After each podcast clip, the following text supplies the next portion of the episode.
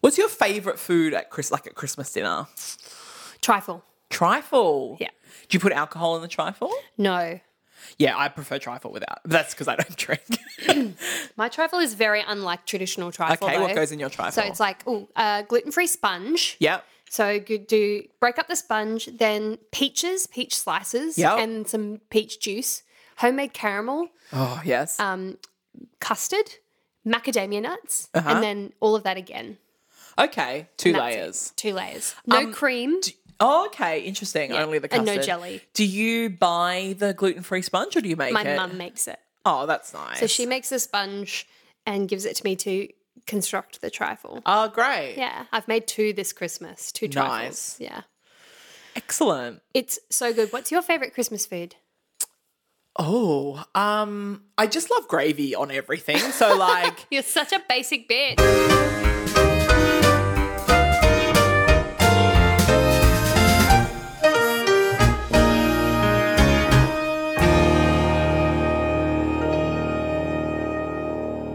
Hi, Ruth. hi, Josephine. Do you like how I just like I had to like put on an acting face to do that?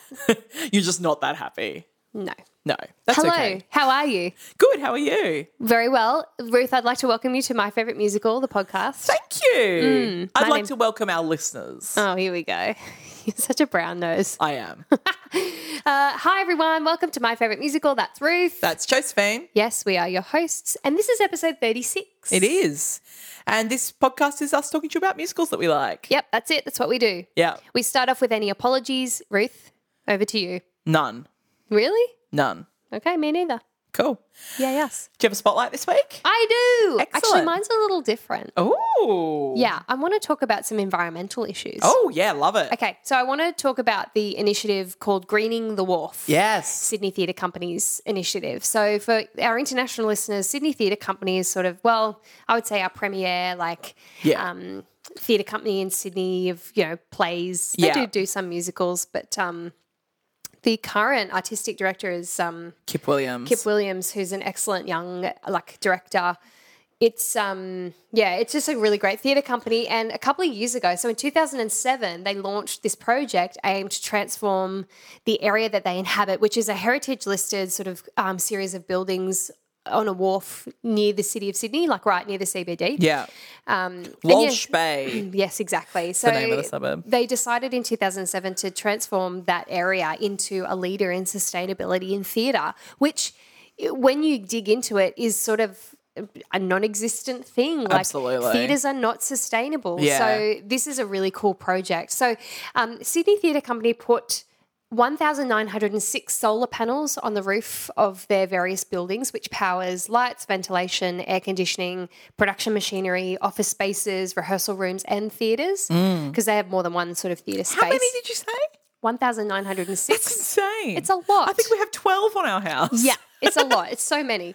They also installed a um, 100,000 litre rainwater harvesting system, Mm. which captures 80% of the rainwater that falls on the roof of the building. Yeah. Um, as of a report in 2017, so they do sort of environmental reports each year. They haven't done one in a couple of years, so 2017 is the most recent. Um, the grid energy consumption of Sydney Theatre Company was down 47.8%. Greenhouse gas emissions were down 51%, water usage was down 86.3%, and the equivalent of two garbage trucks of rubbish were diverted from landfill. Wow. So it's actually a really interesting consideration, and it's one that I talk about with my students a lot: the sustainability, like, and the Yeah. environmental cost of theatre, Yep. because it's it's sort of something we don't ever think of, but Yeah. we're a huge user of energy, Yep. and and we're not particularly um, sort of into recycling. No. So I know, like Sydney Theatre Company, have got a thing where they sort of recycle sets and and things like that, or use. Or try to you know recycle use recycled materials And of course, part of that is having the Storage. money and the storage to do so, right? right, You yeah. know? Yeah. So it's just it's just worth a think.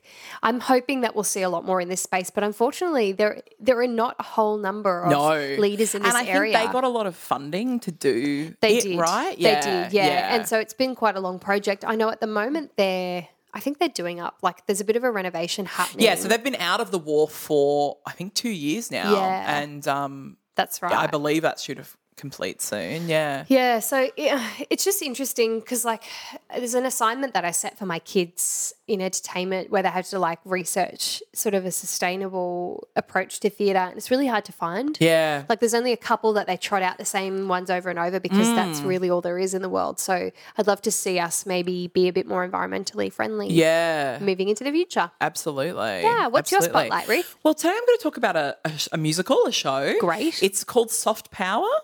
Have you come across Oh that? in yes, any I of your- have. This sounds very familiar. Yeah. So um, it was on at the Public Theatre in um, September to November 2019, like off Broadway. Mm. And uh, it's got. uh, It's a really fascinating show. I wish I'd seen it. Um, but basically, so book and lyrics by David Henry Huang, who's a playwright. I think he wrote the book of Aida. Aida, did we talk about him in the Aida episodes? I'm pretty sure he did. But also, he wrote the very famous play M Butterfly. Um, You know, that's based on Madame Butterfly. Mm. Butterfly, yeah. um, that sort of thing. A fantastic playwright. Um, and music and additional lyrics by Janine Tesori. Nice. Who have we done a Ja- Janine Tesori show? Oh, I think so. Yeah. Um, I don't know that we have. but we've talked about her. We've definitely talked about it. so like thoroughly modern Millie, Fun Home, She's Shrek, not involved in um, Violet. in Little Women at all? Was she like one of the No, no, I don't think so. not like uh, Don't think so. Yeah, okay. But anyway, um, anyway, she's an amazing composer. I'm Yeah. amazed that we haven't done one of her shows. Anyway, um, so David Henry Huang describes it as a king and I, but from China's point of view. oh nice. So in the way that um, you know, it's like that's like a Western idea of um, you know other other cultures. It's really just, this like, is written as an like homage a to colonisation. Chinese idea of Western cultures kind of thing. Nice. So they also describe it as a play with a musical. That's how they've sort of described We've had a the- 'cause couple of they, those lately. They put on a musical like in the show, right? Yeah, cool. So essentially, the storyline is that it is a a fever dream. So like in real life, David Henry Huang was actually stabbed on a New York street a few years ago and almost died. Oh, shit. And um and it, it, that they actually use that as sort of the basis of this show and this and the playwright. So there's an actual character called David Henry Huang, and he has a fever dream in which a Chinese businessman Zui Zing um, is traveling to America for work, where he meets and becomes close to Hillary Clinton. oh yeah. Um, and basically, Sounds ma- many legit. of the details about America in the show are as hilariously in inexact as most Western stories set in Asia. and they're also. Ah. I love um, that. so it examines like the nature of democracy, cultural identity, appropriation, and racism. And in particular, most of the white roles are played by Asian actors in whiteface and incorrect accents. Yeah. Sort of turning on its head. And he sees that as a reversal of the movie version of The King and I in particular. Um, so yeah, so as I said, it played off Broadway at the Public Theatre. It, it's been nominated for the 2020 Grammy Award for Best Musical Theatre Album, which hasn't the winners haven't been announced yet. So technically, it could still win. And I'm going to link to the cast recording on Spotify. It's really worth a listen. It's actually because Janita Sori writes quite if you will, like traditional American music theatre. So it's really got that voice to it, but with some super interesting themes and just a, a lot of the reviews I read said that it wasn't probably finished yet. Like it still needed time to explore this incredibly complex idea that it was going for, um, but that it, was a really interesting idea. Um, but yeah, soft power. Give it a listen. Read about it. It's uh, oh, and I thought um, I don't know if you knew what soft power what that term No, means. what's that so it referring to? refers to the way a government is able to persuade without force. So like force is hard power, war is hard power. Yes. Um, a- or you know like it's not like overt coercion, right? So Yeah. instead it's things like uh, so K-pop, right? As an example of like Oh, yeah. cultural influences throughout the world is a way that you can exert control like power over other countries and and whatever like giving a positive Hmm. Interesting. yeah. Yeah, uh, okay. Yeah. So it refers That's to a that. cool. I'd never actually considered that. yeah, exactly. Yeah. Yeah. So Cultural interesting. influence Yeah, without- exactly. Exactly. Wow. And like positive news stories and all those sorts of things. Yeah. I love it. Indeed. Thanks for that. What's our theatre explained for the week? I think we're talking about the Pulitzer Prize for drama. we are. So what have we done? We've done the Tonys and we've done the Olivier's. Yeah. So now we're moving on to this amazing. A very esteemed prize, quite. especially if you're a musical. Oh yeah. Yeah. Like that's pretty rare. Yeah. So the Pulitzer Prize for Drama is one of seven American Pulitzer Prizes that are awarded annually, um, recognizing a theatrical work that has been staged that year. Now, when I say annually, it's actually not awarded every year if there's not sort of like yeah, they, a they- deserving. If they don't think there's one, they don't Yeah. get it. I actually love that. Like I love the hot, the arrogance of the of whoever the judge is being like, no, not No, this year. and it's um has to be staged in the US, in the That's United right. States. Yes, yeah. it's got to be American, and yeah. Yeah. within that year. Generally, it's a calendar year, but sometimes it's sort of the dates are changed to like the sort of Broadway fit the season. Broadway season, so March to March. I think it's or- Mm-hmm. gone back to the calendar year, hasn't it? Yeah, it's only every sort of now and then they change it for some weird Yeah. reason. Yeah, but um, so the first musical to be awarded this prize was South Pacific. I thought it was of the I Sing. Oh, I don't I'm have pre- that. Oh yeah, I'm pretty sure it's of the I Sing. Really? Yeah. Look at us having By the different Gershwins, information. I know. this right, is what you- happens when we you keep research the same. talking, Well, and so I, I thought I will- would mention that it's so it's named um, for Joseph. The Pulitzer Prizes are named for Joseph Pulitzer, who of course was a um, famous newspaper magnate. And of, uh, for our musical theatre nerds in the audience, uh, they would have know the name from the musical Newsies when they refer to Pulitzer. That's who they're referring to in that. Um, so it such was a part loser. of it was part of the awards were part of his endowment to the Columbia University in setting up a school of journalism, and so like a lot of the awards that are given out are for that that sort of writing. So when Josephine mentioned that there are seven, so drama is in the letters, music, and drama ca- section, and letters basically means books. So there's one given for music, and then there's six categories for for letters and drama, which is drama, general nonfiction, fiction, history, poetry, biography or autobiography, and then yeah, drama as we said. You are absolutely right about of the I sing, and the reason why it didn't sort of come up in my research is because of the I sing is from 1931, Yeah. which is sort of before the musical as That's we know right. it. So it, it it's more like a vaudeville, like it's not. It's more like a review, isn't it? yeah, more like a review. That's right. Yeah. So in fact, what's really interesting about that is that like the idea that a musical could win the Pulitzer Yeah. Prize was so sort of foreign. crazy at the Yeah. time that when Of the I Sing was honoured, the award was only given to the book writers. Um, Yes, not even to the George S. rest of the- Kaufman and, and Maury Riskind and lyricist Ira Gershwin. And eventually it was decided to include George Gershwin as the composer Yeah. and all future composers of Pulitzer winning musicals. Yeah, it's very interesting. I mean, even now there aren't that many musicals. So since then, here are the musicals that have been awarded the prize. We've got Fiorello, How to Succeed in Business, A Chorus Line, Sunday in the Park with George, Rent, Next to Normal, Hamilton, and A Strange Loop Yeah. recently. It's not that many. No, it's I yeah, it's very few. Very Uh, few. only ten. So um, what I thought was really interesting is that Michael Bennett is the only non-writer, non-composer to receive a Pulitzer Prize for drama, and that's For a because chorus he's line, yeah, yeah. for a chorus line. That's because his direction and choreography was considered so intrinsic Yeah. to the text of the show Yeah. that he was named along with everyone else. But as we discussed in that episode, like he was he was instrumental in Yeah. the entire like creation of the piece. Yeah. So yeah. and then I I don't know. think a chorus line too was like the most people who got that award because it was oh, like such a big It group. was such a big group. So there was like Hamlish and Bennett, and like, Yeah. like there was like six of them, I think, who got that well, because award. There's, there's a few book writers of a chorus line there as well. are. like- well, yeah, um, yeah, Cle- Yeah, Klebold? Edward Cleban, Cleban. James Kirkwood Jr., and Nicholas Dante. That's right. Yeah. So they all got that award. Yeah. Plus the um, plus the lyricists and yeah, And I don't know if you read much about the way that it's actually kind of decided. yeah. It's a bit Yeah, so it's like it's a jury Yeah. consisting of one academic and four critics. They collectively submit their agreed preferences to an advisory board made up of Columbia University trustees But don't the advisory board have? who make the final decision. Yes. And they have like veto power. That's right. So, for example, sometimes the board go against the jury's yeah, choice. like they just disagree. For one thing, like I think Next to Normal wasn't even on the shortlist that would gi- was given to them. And then in board other was just years, like, bam. We talked about it in the How to Succeed episode, but in other years, like Guys and Dolls was the um was the jury's choice, and they declined not to give one that Because it year wasn't an because of Abe original- Burrows yeah. Oh, being questioned by the House of Un-American Activities right, yeah. Committee. So Yeah.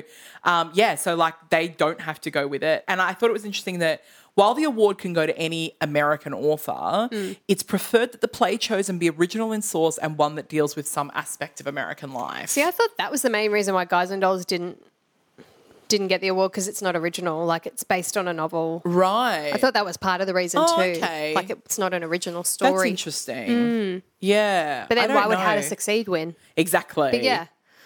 Well, yeah, that's true. And I mean, yeah, define original, right? Well, yeah. Yeah. Everything is derivative. Exactly. I find it very interesting. Oh, and um, Sunday in the Park with George and Next to Normal are the only musicals that won the Pulitzer Prize and did not win the Tony Award for Best Musical. Yeah. Mm. A proper fucking disgrace.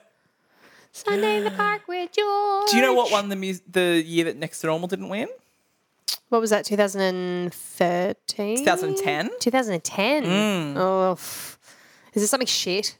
It's Billy Elliot. You don't like Billy Elliot, Yeah, so you'll okay. agree with that. Yeah. Interesting. Yes. That's good. That's been Theatre Explained. Indeed. Hmm. Thanks, everyone. Uh, do you have a recommendation? I do. Tell us. Okay, I've got a couple. Firstly, You always do. I like having two. Okay. Firstly, this was inspired by your recommendation of last week about Sweet Leslie Odom Jr. Delicious. I'm linking to a clip. Did you watch that Tiny Desk concert? I have not yet, but I will. You're a bad friend. Also, like, we only recorded that episode not very long ago. A couple of days. Yeah. so you haven't given me long. It's not even a full week. It's been tight. Yeah. Uh, So this clip is from the, or, um, what, like, literally one of my favorite podcasts, This American Life. It's Mm-hmm. from October 20, 2016, so pre the US election in 2016. And they asked Sarah Bareilles, who, of course, we love, wrote Waitress, pop star, to imagine what was going through um, President Barack Obama's head at the time. Mm. And she wrote this song, and Leslie Odom Jr. performs it as Obama. And it is. It's excellent. It's so good. Yeah, it's so good. Um, so I'm going to link to that. It's a video. Um, and the other one is that some people might be aware that NBC did a one night only Best of Broadway concert um, Yeah. a few weeks ago. It is still on YouTube at the moment, um, but I got the feeling it wasn't like a Permanent thing. well, it wasn't like NBC hadn't posted it kind of thing. So I won't link to the whole concert, but I, what I will link to is specifically Lauren Patton doing "You Ought to Know" from Jagged Little Pill, uh, because You've that got such a performance hard-on for that. because that performance got a standing ovation like every performance, Yeah. and she sings it incredibly, Yeah. and it's worth watching. But also seek out the whole concert if you can. Great. That's Yeah. a good one. Uh, my recommendations, I'm sure we've all seen it by now, but the 2020, 2020 the musical with Jimmy Fallon and Oh, yes. Andrew Reynolds, it's quite funny. Yeah, it's fine. It's I don't fine. like parodies. if you like that sort of thing, Yeah. off you go. they they rewrite the lyrics of famous musical theatre songs yeah, to talk and it's about just as 2020. like self-indulgent as you imagine it is. But, Yeah. yeah. All of the people in my life who aren't musical theatre people have like tagged me in it. I know. So I'm Isn't like, that? A, do you not find that so aggravating? incredibly aggravating, but like it's cute. You'll saw- like this. You saw No. something with the word musical No. in the title, so mm. um, I know we've mentioned it before as well, but I'm not sure for how much longer it will be on YouTube. Um, it's Tangled the musical that's staged for Disney Oh, Cruise yeah. Lines, so it's been on on YouTube for a couple of months now. Yeah, God, but- I recommended that ages ago. yeah, so I know we've recommended it, but I just feel like if you haven't gotten on there yet, I don't think it'll be on there forever. Like Right. it's the entire thing. yeah, Um, it's it's pretty short. It's only like an, hour. hour? I Yeah. think spot on. It's really great length for viewing. It's super cute. I liked the film, so I also really liked the stage version. And yeah, just watch the whole thing before it disappears. absolutely. Yeah, Should we talk about some shows? let's. I'm gonna go first. do it. Ruth, I'm gonna tell you about She Loves Me. Yay! Yay! Oh my really gosh. like this It's show. the You've Got Mail musical. yeah. Uh, do you like that film? Um, it's interesting. So I remember thinking it was fine when I was younger, but I've read a bit of discourse recently around it and how Oh, he it's just not basically fine. is like gaslighting her the entire time. Yes. Yeah, So The film is like maybe not worth a rewatch. It's like a poor representation of what this musical is, I think. is it actually based on the same? Yeah. Oh. Yeah. Oh, I didn't realize that. Oh, didn't you? No. oh, yeah, no, that, yeah. I thought you were just being like comparing it to You've Got Mail. No, it's based on th- on this. So, uh, well, I'll It's tell based you, on the music. Okay, tell me. I very strangely came to know this musical after seeing You've Got Mail. So, Right. I like researched the film, like as I do with everything that I look at or whatever, and I was like, oh, Uh, Sit there, read the Wikipedia Yes, article. this Yep. has come from something. And so I was like, oh, it's come from a musical. What the hell? And that's how I found She Loves Me. Um, of course, finding out that there was a musical that inspired a film is pretty Yeah. cool. So technically, it was actually a play first, then a film, then the musical that we know, and then You've Got Mail. So it was Right. quite a trajectory. So She Loves Me is a book musical with book by Joe Masteroff, who you may remember from the book of Cabaret when Oh, we did yes, the Cabaret yeah. episode. Um, lyrics by Sheldon Harnick and music by Jerry Bock. You may also remember Bock and Harnick from such tiny little musical as Fiddler on the Roof. It was the third adaptation of the Hungarian play Parfumery by Miklos Laszlo. Oh, right. Yeah. It's the third adaptation. Like so so popular. Yeah. Why so popular? Uh, plot. Here's the Wikipedia like in a sentence version and then I'll give you the longer version. The plot revolves around Budapest shop employees George Novak and Amalia Balish, who, despite being consistently at odds with each other at work, aren't aware that each other is the other's secret pen pal met through Lonely Hearts ads. Yes. Here's the longer version. Um, it's set in a Hungarian perfumery, pretty much like a cosmetics store um, in the 1930s. There's actually nothing particularly 1930s about the musical, except that there is no sign of war or the USSR. Like, in fact, there's actually, apart from the Ah. names of the people, there's not really much that indicates you're in Hungary at No, all. I agree. When I said that to Shane last night because we were watching it, he was like, "It's set where?" I'm like, "Yeah, this is in Hungary." Yeah, so it it's not particularly 1930s or yeah, anyway, it's interesting that way. But so the people who work at the shop include George Novak, who's the hero. He's this like goofy assistant manager. There's Ilona, who's basically the female sidekick. Mr. Kodali, the suave villain. You don't know he's the villain yet, but he is the villain. And Sipos, uh, he's a middle-aged salesman, sort of like comic relief. Yeah. As well as this, there's a delivery boy and the guy who owns the shop, Mr. Marachek. A new chick enters looking for a job and she rubs George, George the wrong way instantly. Like they just hate each other on sight. We find out that the new chick, whose name is Amalia, has a pen pal who she calls dear friend, who she's never met but she's falling in love with. Meanwhile, George also has a pen pal who he's falling in love with. It's the same person. Oh my Oh God. my God. Um, lots of mistaken identity ensues until the two main characters start to sort of soften towards each other and eventually fall in love. And like Amalia's like, oh, I can't really, you know, I've got this dear friend guy who I really love and I can't really get involved with you. Meanwhile, he has known for like two weeks that she's his Right. pen pal. And so then he finally reveals that he is dear friend and they live happily ever after. Some really great side plots include Ilona meeting an, opt- an optometrist at the library, which is a cute. Yep. I think that's just a great story. Um, the whole story being largely set around Christmas. That's Yes. exciting, and It's appropriate for this. it's appropriate. Yeah. Um, and the delivery boy having some mad chops to perform a really tough number in the second act. Yes. Those are some highlights. Bam. It's just a delightful show. Like, it's really delightful. I'm going to go into a bit of detail as to why.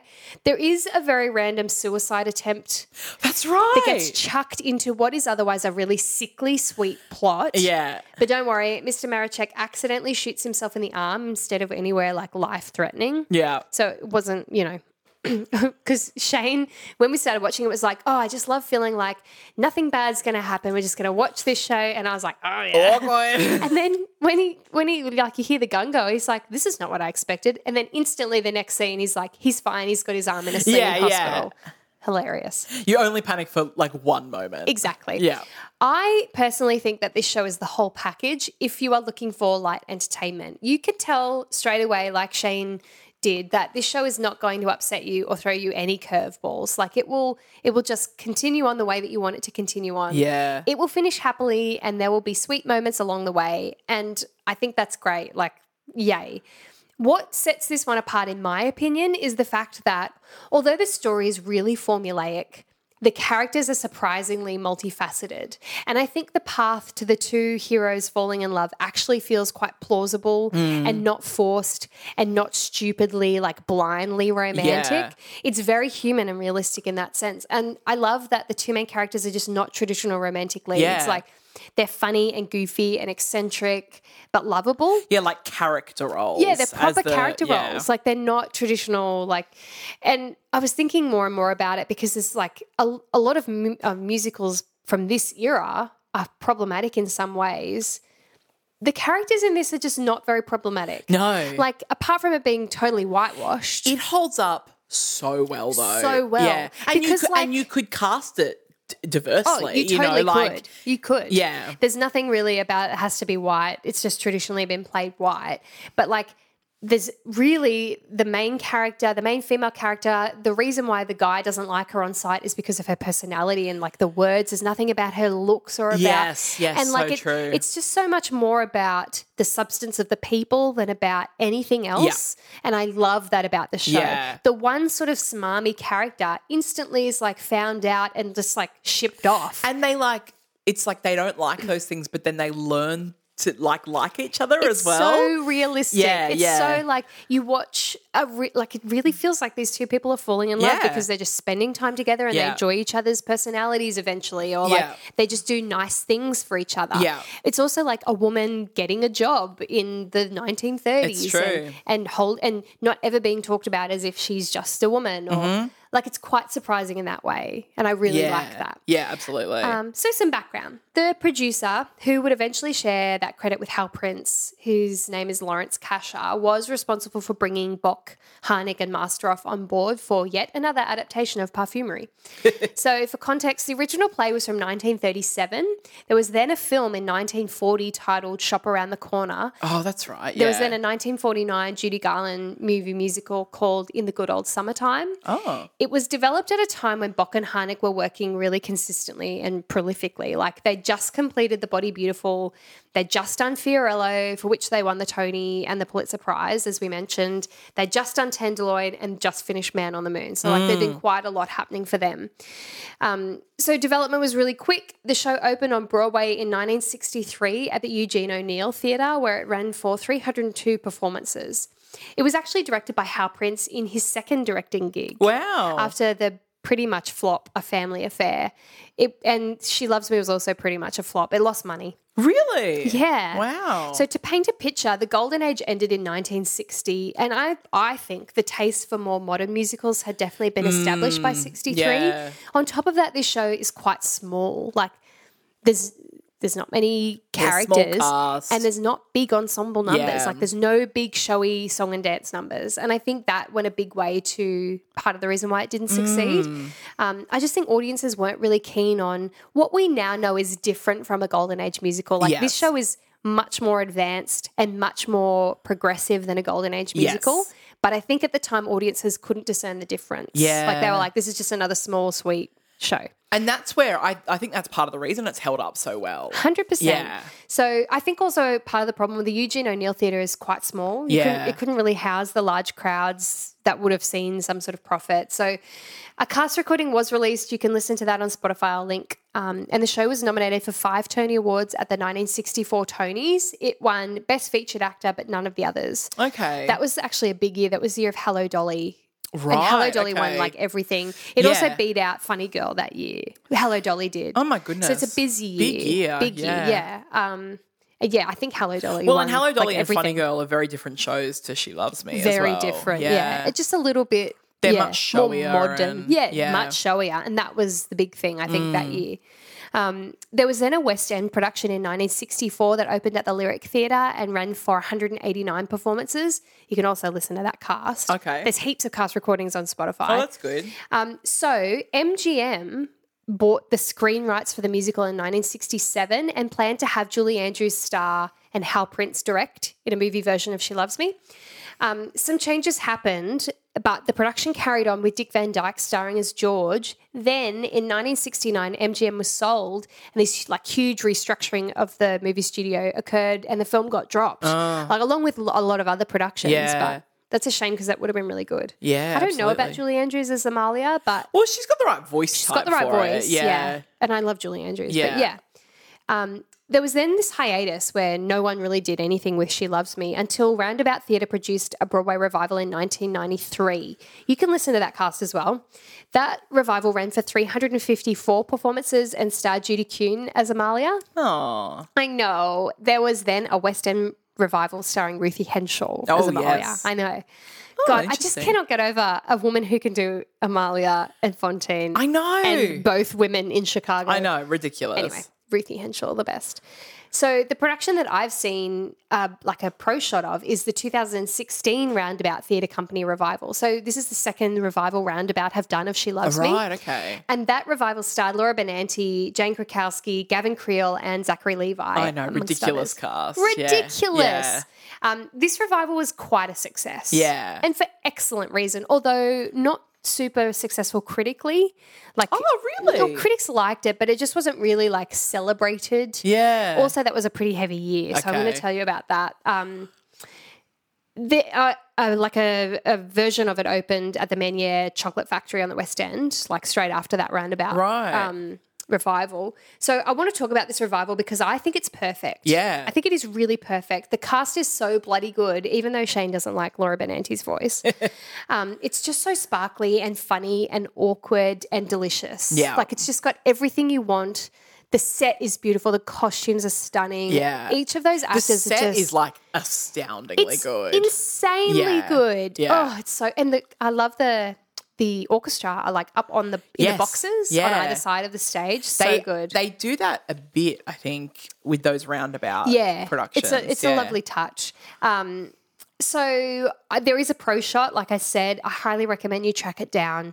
Interestingly, this is also the first Broadway show to be live streamed on Broadway HD in 2016. Oh right. um, and that was a it was a really popular like live stream. It Yeah. went really well. Um, I think that revival was robbed at the Tonys. Although I will say, it- just what it was up against, it didn't win best revival. Although here is what it was up against: we had The Color Purple, which won, yeah. Fiddler on the Roof, and Spring Awakening. Oh yeah, it's a strong year. It's a strong year. It's also it was also a tough year generally. Um, that was the Hamilton year, so in all Yeah, the other wow. categories, Hamilton won everything else. Um, yeah, and that's totally fair. Like Hamilton deserved it, Color Purple deserved it, but yeah, it's just tough because that production was so deserving. Although did it win what won best set that year? Because I know David Correns didn't win for Hamilton. so have I'm been She wondering Loves what Me. won. Yeah. I'll check. Oh, it could Yeah. have been Color Purple though. That was a good. I'll look it up. yeah, you look that up. Yeah. Um, there was an Australian production at the Hayes Theatre in 2018 that was also quite celebrated. You saw that, didn't you? So yeah, so I saw both. I saw that Broadway revival, Yeah. and I saw it at the Hayes that a few years later, and I think the Hayes, the Hayes is one of my best, my favorite productions I've ever seen at the Hayes Theatre. Oh, nice. Like honestly, and I better than Big Fish. I've seen like more than twenty shows there. I reckon at least. It's because it's such a small show. It suits that sort of small theatre as well. I think. Yeah, and um, but what was amazing is I remember I saw it. Do, do you remember like we talked about the Sydney production that they had of Evita a few years ago? Yeah, the one at the Opera House. I ended up seeing that one night, and then She Loves Me the next night, and. th- Uh, There were some things that were good about that Evita, but there was a lot that I had issues with. And then seeing this little beautiful show of She Loves Me that just put me in such a good mood. The cast was so good. And but just also doing that show in such a tiny space. Yeah. Oh, it was gorgeous. It Yeah. was gorgeous. I like that very much. Yeah, I loved it. I It's just really such loved a it. nice show. Like it's just yeah, it's so heartwarming and it just puts such a big smile on your face. I'm trying to find. yeah, yeah, it won best scenic design. There you go. I think that's David all it Rockwell. won. Yeah, it But did. honestly, the set is so good. Oh, Yeah. it's so beautiful. Because I remembered that David Correns hadn't won for Hamilton. Yeah, which is, I mean, uh, most of you will have seen that set by now, and that Hamilton set is is f- just fucking beautiful. So Yeah. just imagine what she loves me must Yeah, be. exactly. Um, so all of the like I've, lots of productions that I've just talked about. All of this is to say that she loves me has found an audience now. Like, Yeah. certainly. I really like this quote from Hal Prince. Um, so he said, until recently, I tended to think of She Loves Me as a flop because it lost money. Um, but a work is not necessarily measured in its own time properly. Success is not measured Mm. at the box office. The chances are, if you work often enough, consistently enough, some of your best work will be underestimated. Some of your pro- poorer work will get by. If you work consistently enough, it balances out. And this is one of those ones that has really, that just has really found Yeah, its feet. I, I actually had no idea that it wasn't commercially successful the first time around because Yeah. it does get done still. Yeah, it really does. And it- Yeah. it's one of those musicals that doesn't need any adjustments. Like No. it's it's just beautiful as is. I do feel like um, there are times when the music is maybe just a bit repetitive or as Shane liked to say, too much soprano singing happening. But I love that it's a soprano lead. Yes, I agree. You know? I agree. Oh, We- I yeah. mean, there's just not many legit sopranos who get a go.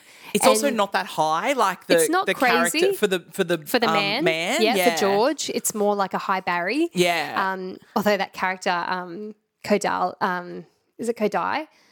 Whatever the the Gavin Kodali or Creel, whatever, yeah. the Oh, Gavin yeah. Creel character, Oh, yeah. delicious. Yes. Okay, so some gateways. You do need a good boy though. Got to have a good boy, the and he's got delivery to be boy. yeah. Oh, He well, can be a teenager though, can't but like I he? said, that number, the delivery boy number, he's like he's such a minor character, and then he comes out and does that incredible. Yeah. you've got to be like a tumbler and a bit of a Yeah. yeah, crazy. So yeah, gateways. I love the songs in this show. It's definitely one I do some skipping in though. If I listen Yep, to the yep. cast recording, they're just sometimes too sickly sweet for me to consume in just like the ordinary course Yes. of my life. But you should definitely listen to the 2016 revival versions of Vanilla Ice Cream, obviously. Very famous song. Very famous Probably song. the most famous song from this show. Definitely. Yeah. I think then you should listen to Ilona, which is Sweet Gra- Gavin Creel and his perfect voice. Yes. And it's like a cool, it's got this like Hungarian sort of vibe to it. It's really great. And then I think A Trip to the Library, which is a really great character piece sung by Ilona yeah. um, that I love. I used to sing it at uni. It's a great song. So yeah, I, I love the song She Loves Me. I, love that song too. I feel like it needs another verse or something. It's like too Right, short. It okay, finishes before interesting. I'm happy for I it also to thought finish. Zachary Levi did a really good job. Zachary, I think I'm in love with Zachary Levi. Right. Is this was this the Tangled connection this week? Is that how I you think ended that's what up it there? was. Is that I was I was just happened to be in a Zachary Levi spiral. Yeah. And like after watching him, because even Shane said last night, he's like, "Oh God, I hope his character comes back in Mrs. Maisel," because Yeah, he's that's just right. so good. He's such a charming, and like I was saying to Shane, I don't know if it's that character necessarily.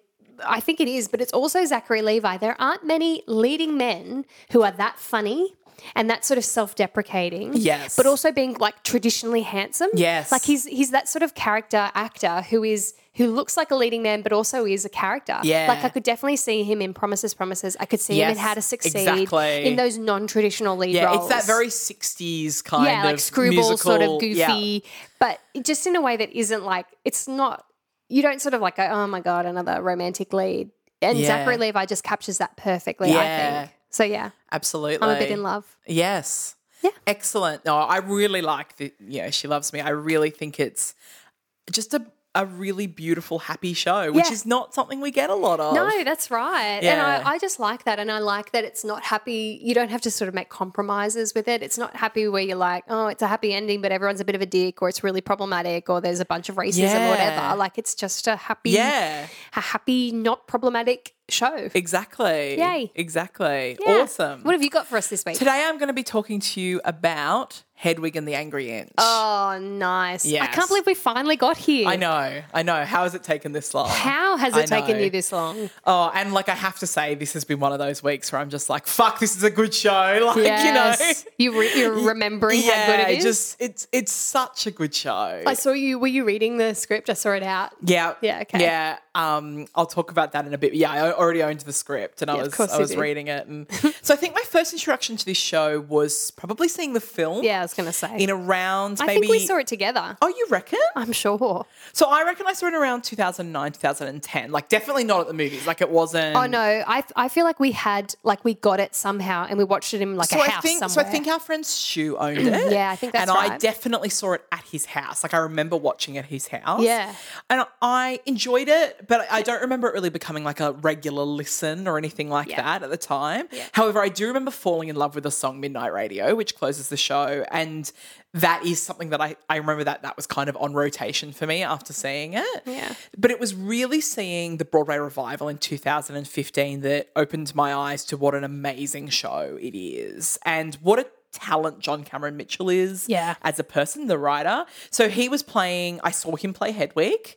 That's so um, At the good. time. And so he had injured his knee. Like he started doing his run, he injured his knee. He mentioned this. And he had um, knee surgery and then just came back into the show. Mm-hmm. So um, he like basically continued his run straight away. So he was like in a full on moon boot when we love saw that. him in the show. you don't need to not be in a moon boot though. That's right. Yeah. So he just sat down for a lot of it on a stool um, and sort of made lots of jokes about it and you know like about being the original cast for Yeah. example like That's that was funny. a joke that he would make and you know I've pretty much been obsessed with him ever since and and listening to lots of interviews and things with him this week has really only solidified that like I think he's a genius Yeah. I really do so Yeah. I just want to preface it with that so um, so music and lyrics by Stephen Trask and a book by John Cameron Mitchell right so Okay, I'm going to talk about the story, but considering it's essentially a 90 minute rock concert, there's actually a fair amount of story that you need to know. Oh yeah. Yeah, like it's funny. So we're watching we're watching the It's character just of nothing like it. it, nothing. It's just it's so original. Yeah. It's so it's not unlike any musical that you've ever kind of imagined. Not just in content, but just everything about it is so original. so original, so Yeah. unique, so Yeah. gloriously creative. Um, so we're watching Hedwig's, the character of Hedwig's rock concert, and during the course of that concert, we kind of learn about her life, right? So Hedwig is born Hansel Schmidt and grew up in East Berlin before the wall has come down. Uh, the Berlin Wall has come down. So Hansel falls in love with an American soldier named Luther Robinson, who convinces him to dress in drag. They plan to marry so Hansel can escape to the West. However, in order to do so, like the marriage needs to be between a man and a woman, right? So Hansel's mother, Hedwig, finds a doctor to give him a sex change operation and she gives him her name. Um, like to be as his like female self. yeah. However, the operation is botched and leaves Hedwig now with a one inch mound of flesh, an angry inch, as the as the name suggests. So, you know, in the lyrics of the song, it says where her penis used to be, you know, where vagina never was. Like that's the Yeah. lyrics in the song. Um, the angry inch is also, by the way, the name of Hedwig's band in the show. Like that's the name of her band Yeah. which I is love great. that. Yeah. So she relocates to Junction City, Kansas with Luther, and he promptly leaves her for a man, another man. And on the same night, the Berlin Wall comes down. so basically, like all of Hedwig's sacrifices have been for, for naught, right? She begins a relationship with an aspiring performer named Tommy Nossus, and Hedwig really believes that Tommy is her soulmate, but he leaves her and goes like doesn't want to be thinks she's a freak basically Hmm. and doesn't want to be with her and goes on to become a famous rock star using all of the songs that Hedwig has written for Tommy. Yeah. So during the actual What a show, great guy. What a great guy! And like Tommy is kind of in the show. Like we're like next to one of his rock concerts, so every now and then you hear part of his concert coming through. Isn't and- it that she's like following she him follows around? him around. Like, yeah. yeah, Like so, he'll do these massive rock concerts, and she'll perform like like, at a the bar. diner next door Yeah, or that's whatever, a right. dive bar. So during the show, Hedwig is assisted on stage by her very put upon husband Yitzhak, who is a Jewish drag queen from Zagreb. Zagreb, is that how you say it in Yeah. Croatia? Yeah. Um, so. And and just so you're aware, so Yitzhak is traditionally played by a female actress, but it is a male role, right? Yes. Um, so it is clear that Hedwig is jealous and threatened by Yitzhak's talent. And as the show progresses, Hedwig breaks down more and more. And at the end of the show, strips out of her wig, dress, and makeup and you know, finally finding acceptance within herself, hands her wig to Yitzhak as like a symbol of that, who finishes the show in fabulous female drag and just belting to the high heavens, Yes, right? that amazing song. Yeah. So that's basically the story, right? It's there's- so joyful. There's a lot of story for what is essentially just a rock concert. But it's very clever the way that you find out those little bits. Yes, Like I find that exactly. really, yeah. Exactly. So a bit of history about the show. So John Cameron Mitchell was interested in writing a musical that had like real rock songs in it and also had a band on stage. Mm. So him and Stephen Trask were friends and Stephen was the musical director and band leader at a downtown New York club night called Squeezebox. and generally what was performed was drag queens covering rock songs in front of a live band. Like that was sort of the shtick of that club night. So in 1994, they started using Hedwig as a character who would do just that. So covering famous rock songs, often with the lyrics rewritten to tell Hedwig's story. So, you know, like Fleetwood Mac and the Velvet Underground and things like this, but they would rewrite the lyrics so that it was sort of about Hedwig's story. And that evolved over the years with, you know, with them writing the original songs and everything. And they performed at various clubs all around New York City as the show, as sort of we know it took form. Yeah. So the musical then premieres off Broadway, like gathers steam and premieres off Broadway at the Jane Street Theatre on February 14th, 1998. It closes on April 9th, 2000 after 857 performances. It's just so such a good news yeah. story. Yeah, it was like a that's massive off Broadway hit. It was love such that. a cool Yes. thing. Like the Jane Street's a hotel, the theatre's in the Yes. hotel. Yes. Um, apparently, So it's the hotel where a lot of the Titanic survivors stayed after. Oh, really? Yeah, Like like, when in they the got back? ballroom, and so they used to reference that a lot in the in That's the show, a cool little which I bit thought of history. was cool. Yeah. Um, so of course, John Cameron Mitchell was the original Hedwig, like the characters created for him. Um, and Miriam, actress Miriam Shaw, who you might know if you watch the TV show Younger, Yeah. um, played Yitzhak. It won the Obie and the Outer Critics Circle Awards for that off Broadway run. It opens in the West End at the Playhouse Theatre on September 19th, 2000, and closes on November 4th, 2000. So, obviously, not a very long run. I couldn't tell much, but I guess it was not considered successful. I, I didn't really see much about it online that really talked one way or the other, but I mean, that's a very short run. Yeah. Uh, the fi- there was, so there was a film adaptation that was released in 2001. You know that I mentioned that I saw some years later. Yes. and that was also directed by John Cameron Mitchell. Uh, it was very much a critical success, but unfortunately a commercial failure. It's a great film. It's a great film. Honestly, I highly recommend it. If you Yeah. don't know Hedwig, that's a good introduction. I feel like the film wall just wasn't ready for it. Yes, Like I think that's all exactly. it was. Well, for example, it's pre Moulin Rouge, which, as we talked about, Yeah. It was um, like a game changer for was a bit of a game changer for movie musical musicals. prestige or yeah. and it only grossed three point six million dollars, having cost six million to make. So unfortunately, not a commercial hit. It did, however, win both Best Director and an Audience Award at the Sundance Film Festival. Oh, wow, that's and great. John Cameron Mitchell was nominated for a Golden Globe for his performance in the film. Uh, so then. But what, like I said, the, the thing that really introduced me to it, and I think the thing that really, I guess, made it mainstream in a way for a lot of people was this so the very first Broadway production, Mm. which was at the Belasco Theatre, began beginning previews on March 29th, 2014, and running through to September 13th, 2015, closing after 529 performances. Yeah, nice. So a lot, nice long run. So it was nominated for eight Tony Awards, that Broadway Wow. production, and it won four. So it won Best Revival. It beat out the Les Mis revival that was around that time, the R- Sweet Good. Ramin Les Mis revival Yeah. and Violet. Yeah. You know, that had Sutton Foster in it. Yeah. Um, best leading actor for Neil Patrick Harris, best featured actress for Lena Hall, and best lighting design. Yeah, nice. So, a little bit of background on the composers themselves. So, some people may know that before writing Hedwig, John Cameron Mitchell was quite a successful Broadway performer. Hmm. So, you know, he'd been Jack in the original demo recording of Into the Woods, which I love. I just love that fact. Um, he was Huck Finn in Big River on Broadway, was in he Secret and he Garden. was the original Dickon in in the Secret Garden. Um, production of that. So he had also appeared in a number of movies and television shows throughout the 80s and 90s before Hedwig was born. And then once he'd done Hedwig, he basically quit acting. Yeah. He was just, he wanted to focus on writing and directing and other things. He created some, some people might know the film Short Bus, Hmm. um, which was groundbreaking as it featured like actual sex on screen, um, which was kind of a real game, like a, a real groundbreaking thing that it wasn't like porn. It was just a film, but it featured real sex, Hmm. Yeah. right? Uh, and he also directed the film adaptation of the play Rabbit Hole, Yeah, uh, that's which right. starred Nicole Kidman, and she was nominated for an Oscar for that Yes. role. Did you see that? I don't think I have. I'm not a big Nicole Kidman fan, but it was pretty good. Okay, cool. More recently, he's returned to acting. Just in the last sort of five years or so, he was in um, in the TV show Girls, which I love, and he also is in the TV show The Good Fight, which is a spin off of The Good Wife. Hmm. He plays like it's based on um, is it Milo Yiannopoulos? Is that the guy's name? Yeah. the like awful That right dickhead, wing. yeah. So he plays a character based on him. Yeah.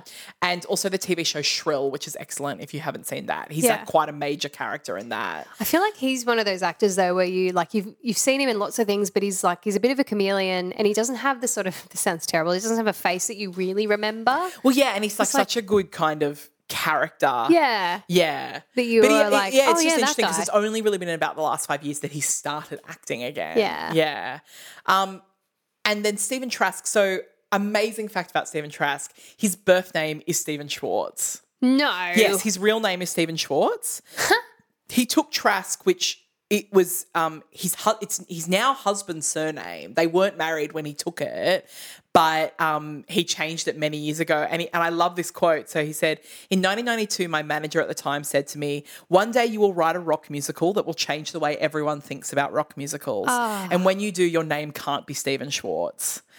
Isn't that amazing? I love that. So even cooler, I mean, it's he true. mentioned that since then, him and Stephen Schwartz have met, and um, he said every now and then I receive a small royalty check of his, and vice versa. It's never a lot of money, so we made an agreement that as long as these checks are under twenty dollars, we'd let it slide. Oh, nice. Isn't that awesome? Yeah, I love that. that. So he, Stephen Trusky, is also an accomplished screen composer, and he wrote the music, including the songs performed in the film um, American Dreams. Oh, yeah. with Hugh Grant and Mandy Yeah. Moore. Do you remember that film? I it's do. like 2006 or so. Um, it's like a American Idol kind of ripoff, um, or like homage, if you will. Um, he also wrote the scores for Ingood Company, um, Camp, which is an excellent film. If you have not seen Camp, it's a great film Yeah, about it is musical theatre nerds. Um, the Dreamgirls adaptation, like the score, Yes. the musical score to the Yeah, Dreamgirls he's been quite adaptation. prolific. Yeah, and uh, Little Fockers, the uh, Oh, yeah. um, sequel to Meet the Parents and Meet the Fockers. Uh, so the the recent the Broadway production in, in 2014 2015 recouped its budget of five million dollars in only 15 weeks, which is like quite astounding. Shit. Yeah, amazing. It's made even more impressive by the fact that there was only seven shows per week, not eight, due to the immense, you know, energy and performance Mm. Oh, yeah, it's a required big by the deal. Mm. performer playing Hedwig. Uh, so I want to Is there talk an a little. alternate? Sorry, Is there an alternate Hedwig? no, no. Wow, yeah. Well, it would have been an, no, yeah. I don't think there was. So of well, course they'd certainly do not when less. Neil Patrick Harris was playing it. No. Maybe an understudy, but I don't know that there was an alternate. I didn't read of one. Yeah, wow. So some, cu- I just want to talk about some of the people who've been in the show because there's like an awesome. Oh yeah, sort there's a of- good yeah. um So in the original off-Broadway run, John Cameron Mitchell was replaced first by Sweet Michael Cerverus, Yeah. and he also was the original Hedwig on the West End. Yeah. he did the West End run, um, and such later a on, good like diverse actor. Yes, exactly. Like, I wow. love that it's like anyone can play Hedwig. Yeah. Um, later on, um, the actress Ali Sheedy um, replaced in the off Broadway production. She didn't get very good reviews, unfortunately. Like, I don't know if she was the right person for the role, but she was the first woman to play the role. Yeah. Um, in the Broadway run, uh, the Hedwigs were as follows. So, Neil Patrick Harris, Andrew Rannells, Mm-hmm. Michael C. Hall, Sweet Dexter, Michael Ah. C. Hall, um, John Cameron Mitchell, who I got to see, Darren Chris, who Yeah. we've mentioned before, was on Glee and everything, and then Tay Diggs. Nice. That was the that was the run of Hedwigs. Gosh, I would have loved to see all of them. Yeah, I heard Tay Diggs was not great. Oh, that's Just a shame. like maybe didn't quite get it. I love Tay Diggs. Yeah, same. I mean, he's very beautiful. I would have loved to see Michael C. Hall. Same. I think he would have been amazing. would have been so And I think Neil good. Patrick Harris would have been Oh, incredible. yeah, of course. Yeah. Um, on the US tour, Lena Hall, um, so she played Yitzhak, Yitzhak, yeah. um, and won the Tony for it. She continued playing Yitzhak. Uh, Yitzhak. It was her and Darren Chris on the US Nice. tour to begin with. And then one show per week for a period of eight weeks, she played Hedwig instead. Nice. So at that point, she became the first performer to have bl- played both parts, Yeah, basically. lovely. Uh, I love this. So the way that they set up that Broadway production was that the show took place on the set of a recently closed musical adaptation of The Hurt Locker. Oh my god. So um, that that was a 2008 film about the Iraq War. let's never have a musical adaptation of The Hurt Locker. And they had they had fake playbills made for this musical, Oh um, my scattered God. around the set and in That's the so clever. audience. And there's even a short number performed by Yitzhak called "When Love Explodes" from the show. Because yeah, it's about um like bomb detonators and yeah. they're like bomb disposal Yeah, people, yeah. right? In them, I've seen the film, but years it's a ago. great film. Um, and i- in the sh- in the in that production, so Hedwig the character is being lent to the Belasco Theatre for a short run, as the Hurt Locker has just closed on opening night at intermission. Oh my so it's like, oh, the theatre's God. not being used for anything else, so they're letting me use it. That's awesome. For this, yeah, which is I just love that. Um, fans of the Riverdale TV series will know that they do like Are a there fans of musical. that? Yeah, I mean, I know people who love that show. Oh yeah. Have you ever? I've never watched it. Yeah. Yeah. I watched like one episode and I was like, oh no, this is for teenagers. I think it is. Yeah, I think it is for people much younger. So they do like a musical episode per season. All right. But based on sort of real musicals. Oh, cool. So this was Hedwig was featured in season four, episode 17. And that followed, they did Carrie in season two and Heather's in season three. Yeah, right. Yeah, and so this, there's a recording of them all doing the Heather songs that's available on Spotify to listen to, Oh, nice. like they release it. Uh, I love that fans of the play and film refer to themselves as headheads. it's a great Mm-hmm. That's fan title awesome. name. Um, we've also discussed before, but changes to the Best Revival Tony Award happened because of the, that production. Yes. The Broadway production. So originally, composers weren't included in the winning of the Best Revival Trophy. Just the producer, wasn't it? Yeah, Or- it's because like so some musicals are considered revivals without ever having done a Broadway run Yes. previously if they're kind of considered well like in the popular canon. yeah. Um and that's what happened in the case Yeah. of this. So this meant that John Cameron Mitchell and Stephen Trask were never eligible for best musical best original score for example Because it wasn't, yeah. because it was considered a technically a revival. revival, yeah. Um, and so that means that they haven't won Tonys themselves, Yeah, which is it's so a shame. shit. So after 2014, the rules were changed. So now the composers are part of the best revival winners, whereas previously, yes, it was only the producers. Yeah, that's tough. Yeah.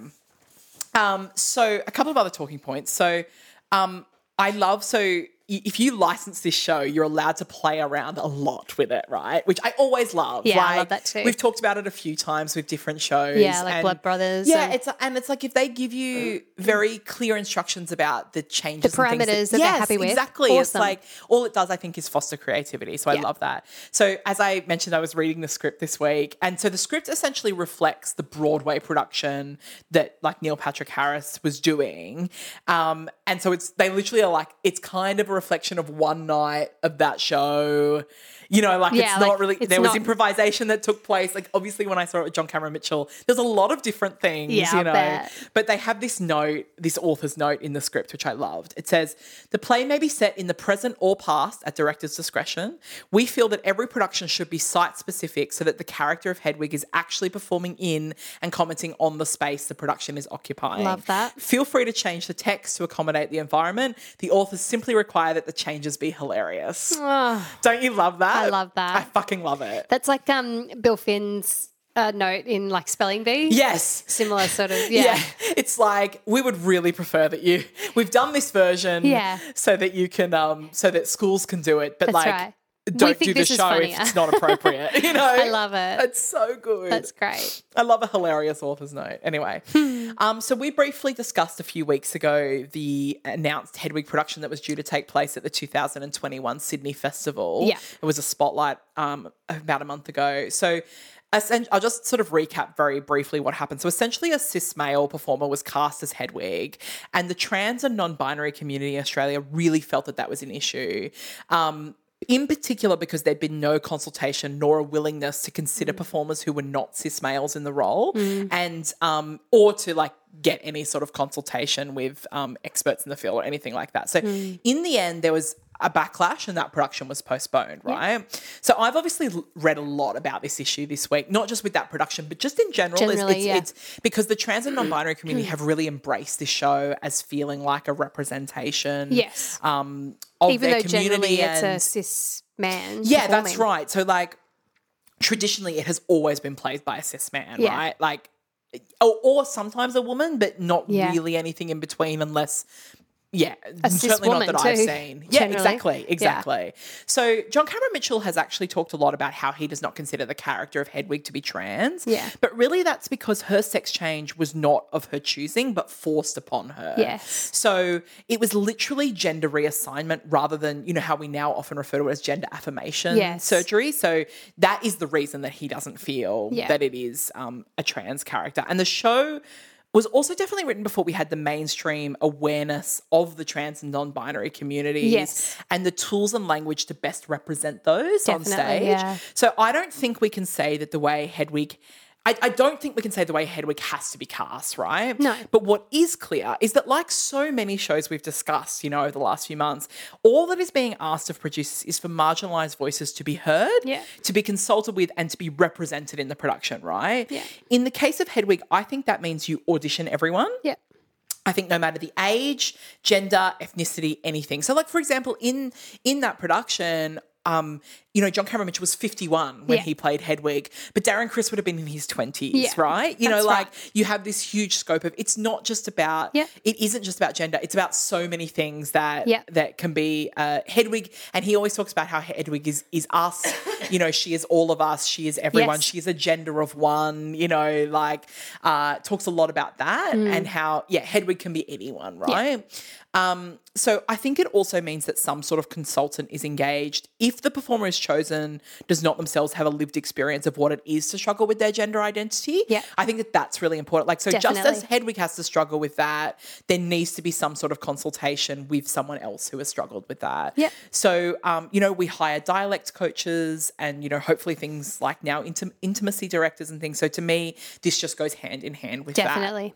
Definitely. So, like, even like John Cameron Mitchell has talked about the fact that you know he's like, if I was growing up now, he would. He's like, I'd probably call myself non-binary. Hmm. He's like, I can't really. He's like, he's like, I honestly can't really be bothered now to like.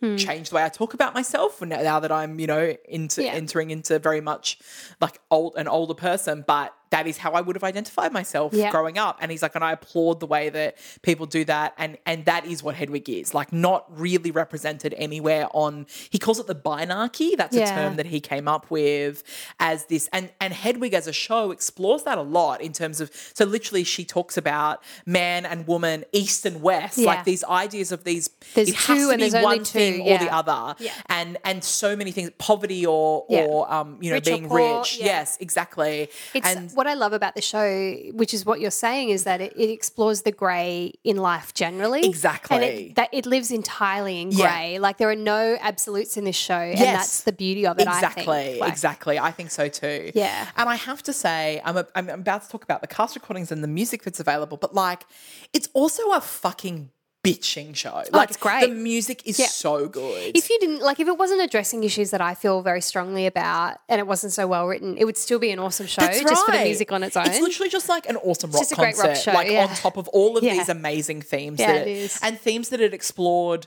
Yeah, so long before the rest of Mm-hmm. the world was sort of due, like ready to talk about them in the mainstream. and like we said, so creatively. Yes, not in, there's exactly. no preaching. Like there's really no sense that you are trying to be persuaded to anything. It's so funny. I Yeah. can't tell you how funny the show is as well, and the Yeah. way that it's so tongue in cheek Yeah. and, and everything like that. Yeah. So, so the recordings that are available to listen to on Spotify are the original cast recording. Yes. you know, with John Cameron Mitchell.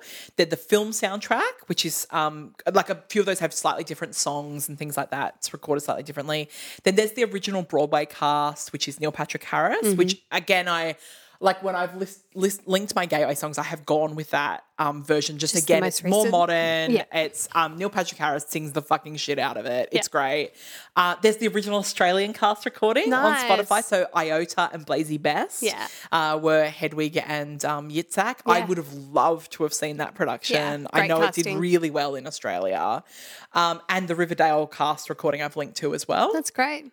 So some gateway songs. So the first one I've listed is an amazing song called "The Origin of Love." It's the first song. Mm. Pretty that much the Stephen- opening, isn't it? Uh, yeah. No. Well, no. Well, just sort of like uh, the first time you start with the story of Hedwig, really, right? Well, so it's it's actually a different. So it's the story of Plato, like from Plato's Symposium of the origin of love myth, of how you know um, this idea of like how we're ripped apart and we're always trying to find the other half of ourselves in life, and it's it's honestly like just an incredible standalone story song Mm. in a way, like in the way that we love, say with like Jason Robert Brown and stuff Yeah. like that. Like it is kind of that. It it's is. just telling a story on its own, and I know a lot of people who've like had this at their weddings and Yeah. things like like that. Like it is a beautiful story It is. about love and about f- you know the idea of finding a soulmate and things like that. So I definitely recommend that song. Hmm. Um, I'm recommending Sugar Daddy, which Oh, is yeah, nice. uh, just an awesome rock song.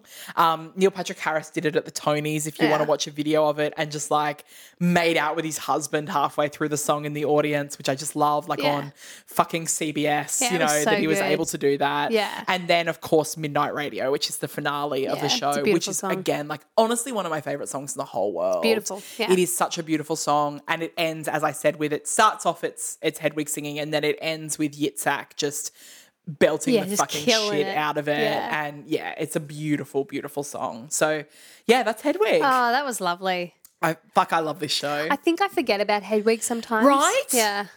And I don't know why. Yeah, I know. Yeah. Oh, it's so good. It's so good. And I just, I honestly think everything that it was exploring was so ahead of its time in a lot of, I mean, I guess it maybe it wasn't in like, It wasn't you know, where we needed the to gay be, but it culture was, in yeah. New York City, obviously, but for, you know, sheltered Yeah. little Central Coast Australia. Oh, that's right. Definitely way ahead of its time. I really like what's the it's like a, the title song, isn't it? The Angry Inch. Yes. I love that song. Yeah, but and very then like rocky. there's like, so it's many super good. Rocky. Wig in a Box is an amazing Wig in a song. Box. Wicked Little Town, like it has got so many good. And Yeah. it- it's not a very long listen. Like the whole show is 90 minutes with no intervals, so there's only about I think 40 something minutes of music. Hmm. yeah, it's infinitely consumable. Yes. Yeah. It- they're like these songs could be hits on the radio. Like, Definitely. it's so good. Yeah. yeah. Oh, that was nice. Thank you. Thanks, Ruthie. No worries. Well, uh, should we do this again next week? We should. Okay, well, As we always. will. And listen to the mixtape on Thursday. Yes. Follow us on Instagram. Send us stuff if you want. Yeah, do Like, it. Not the actual things. I mean, like you know, comments or They talk can to us send about us things. physical things if they want. sure. Uh, and uh, yeah, we'll see you then. Yeah. Bye. Bye.